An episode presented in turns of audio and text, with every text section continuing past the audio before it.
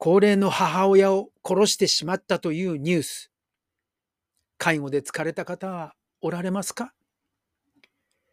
我が家の深夜は、ドッタンバッタンガッタンパクパクもぐもぐ、テレビのすごいボリュームの音で、大運動会のようにして夜は過ぎていく、というお話をしました。じいちゃんの昼夜逆転でしたね。近所の人が亡くなった。町内の回覧士が回ってきて、町内の方の訃報を伝えていました。ばあちゃんがそれを読むと、顔色が変わり、涙します。友達だったようです。葬式に行かんならんと言い出し、喪服は？と言いながら探し出します。翌日、ばあちゃん葬式行くって張り切ってます。なぜだ？香典袋がないことに気がつき、近くのコンビニへ買いに行って、それから美容室に行って、これはたまたま今日行く予定の日だったんです。真珠のネックレスして、黒いワンピース着て、小銭用意して、パパが送迎した。なんか外出は脳が刺激されていいんですかね。しかし夜になって夕食の時にパパが、今日はお葬式に行かれて疲れたでしょう。と聞くと、ババは、葬式？誰の？とのたまった。あっちゃー。歩行器。じじはいよいよ自分での立位が難しくなってきました。以前はすり足歩行で自立して歩けましたが、今は何かに捕まっていかないと歩けません。なので、家の中の手すりやテーブルなどにつかまりながら歩きます。しかし最近は、キャスター付きの椅子の背中につかまって歩くようになってきました。パパはうまいこと考えるなぁと、そのやり方に感心します。もともとアイデアマンだったが、その辺の思考の能力はまだあるようです。キャスター付きの椅子が手元にないと、玄関のスリッパ立て、これは統制なんですね、を押しながら歩きます。パパはこれを見たときは、ほーと声を上げました。ある日、ジジは相変わらずキャスターの椅子を使ってそれにつかまり、家の中を歩行しています。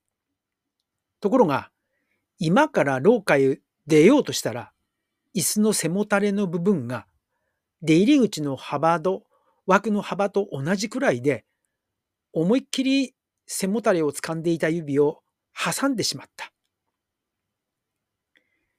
ジジの両手の指は擦り傷で大変に。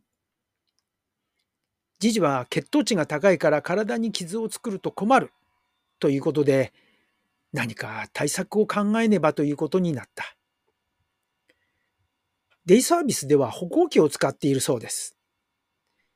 以前、歩行器をと思ったが、また文句を言われるのかと思って取りやめた経緯があったのですが、しかし、今は本人も何かに捕まらないと歩けないのは分かっているだろうから、ケアマネさんに歩行器の相談をしました。すると、一度、無料ですから、と言って試そうということになりました。無料には弱い。またこんな事件が起きてしまった。富山県高岡市で息子が高齢の母親を殺してしまったというニュースがありました。昨年2021年6月の話です。このようなニュースは忘れた頃に思い出したように起きます。おそらく息子さんはご本人は我慢して我慢して耐えきれなくなってということでしょうね。お母様もかわいそうだが、息子さんにも同情します。パパも義父母、亡くなった妻の面倒を見ていますが、自分だけではどうにもなりません。地区の包括支援センター等の支援がなければ生活できないと思います。パパは若年認知症のケアを仕事としてしていましたが、コロナによる事業封鎖で引退した身であります。認知症についてはかなり勉強をしていましたし、あちこちで講演活動も行っていました。認知症の知識やケアのスキルは一般の方よりも知っているし、それを使うことも当然できます。もし今目の前に重度の方がいたとしても、コミュニケーションを取る自信はあります。しかし、義父母とはいえ、身内となるとそうはいきません。半日と経たないうちに感情が逆なでされ、とても一緒にいることはできなくなります。毎日の投薬管理でさえ辛くなってきます。愛する家族のはずなのに、これは同じ介護をしたものでなければわからないことです。